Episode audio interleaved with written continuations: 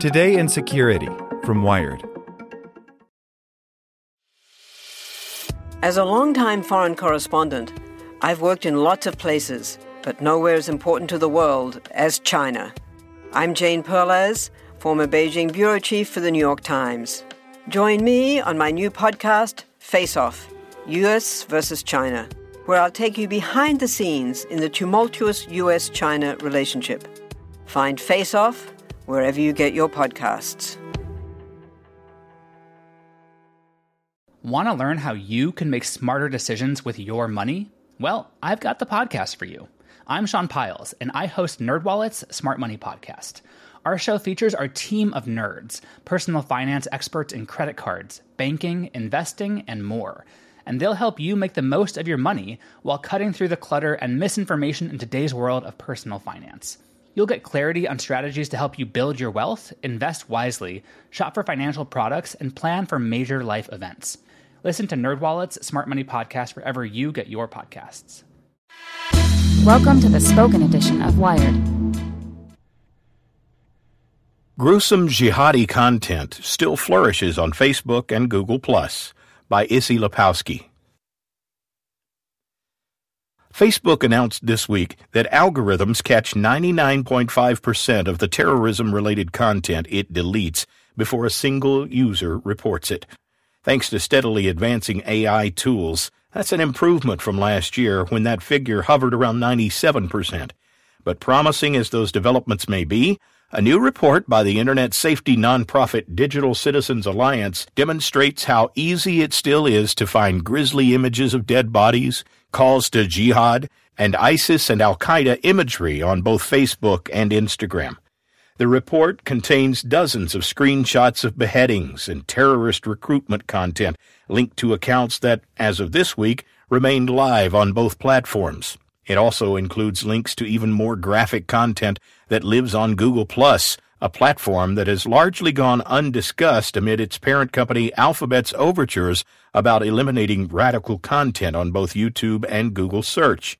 It seems based on everything we know the platforms are stuck in a loop there's criticism, promises to fix, and it doesn't go away, says Tom Galvin, executive director of the Digital Citizens Alliance, which has conducted research on topics like the sale of counterfeit goods and illicit drugs online. Working with researchers at the Global Intellectual Property Enforcement Center, or GPEC, the Digital Citizens Alliance amassed a trove of evidence documenting terrorist activity on these online platforms. The researchers used a combination of machine learning and human vetting to search for suspicious keywords and hashtags, then scoured the networks connected to those posts to find more. On Instagram and Facebook, they found users sharing copious images of ISIS soldiers posing with the black flag. One Instagram account, reviewed by Wired on Tuesday, posted a photo of two men being beheaded by soldiers in blackface masks. By Wednesday, that particular photo had disappeared, but the account, which has posted a slew of equally disturbing images, including executions and dead bodies strewn on the sidewalk, remained live. It's not clear whether the post was deleted by the user or by Instagram. In many cases, the most hideous photos contained captions with innocuous hashtags in Arabic, including hashtag dads, hashtag girls, and hashtag cooking. On Facebook, the researchers spotted public posts inciting people to violence. One, written in Bangla, urges followers to kill the unbelievers, complete with tips on how to do it, including by motorbike. It was posted in November 2016 and remained online this week. In a statement, a Facebook spokesperson told Wired, There is no place for terrorists or content that promotes terrorism on Facebook or Instagram, and we remove it as soon as we become aware of it. We take this seriously and are committed to making the environment of our platform safe. We know we can do more, and we've been making major investments to add more technology and human expertise, as well as deepen partnerships to combat this global issue. The fact that in some cases individual posts were taken down, but the accounts remained up, suggests to Eric Feinberg, GPEC's founder, that while Facebook and Instagram may proactively spot millions of terrorism related posts, they're not adequately dealing with the networks connected to those posts. Chasing down hashtags has become central to Feinberg's work.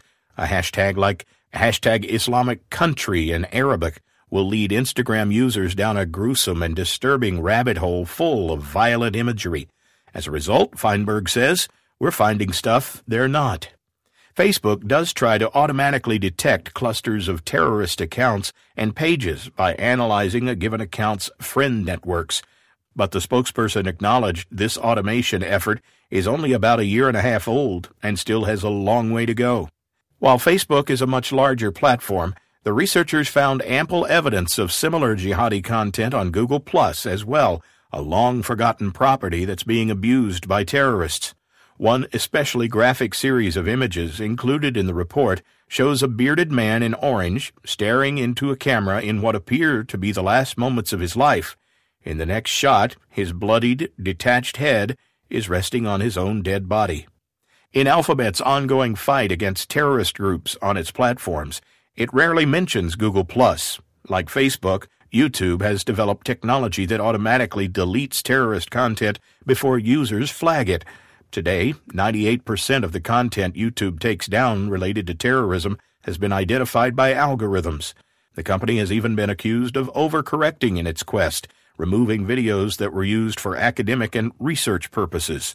YouTube's CEO, Susan Wojcicki, said the company would scale up to 10,000 human moderators by the end of this year, and yet it seems far less attention has been paid to cleaning up Google Plus.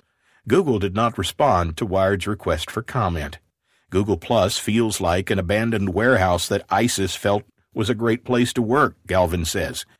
These disturbing discoveries couldn't come as a surprise to either tech giant. Congress called both Facebook and YouTube to testify about this very topic in January.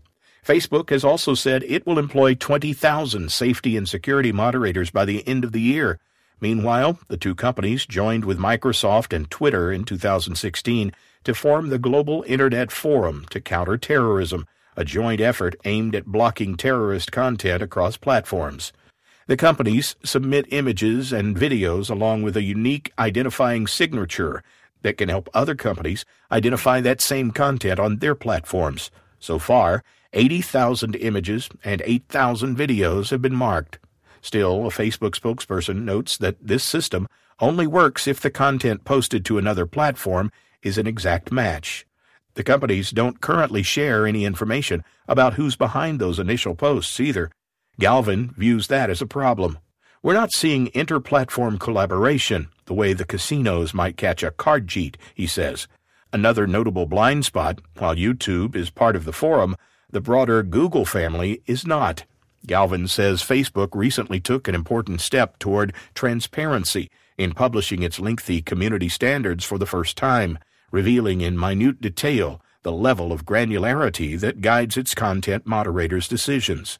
The standards clearly prohibit terrorists and terrorist groups, as well as speech that promotes violence and sensational images of graphic violence and human suffering. I think it's great that Facebook put it out and I think it should provoke a conversation about where that line is that becomes an ongoing conversation, he says.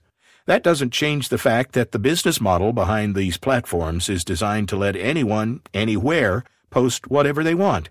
And as the platforms grow, so does the offensive content. It's hard to imagine a world where this problem ever really gets fixed, but it's easy to imagine one where companies try a lot harder to fix it. Want to learn how you can make smarter decisions with your money? Well, I've got the podcast for you. I'm Sean Pyles, and I host NerdWallet's Smart Money Podcast. Our show features our team of nerds, personal finance experts in credit cards, banking, investing, and more.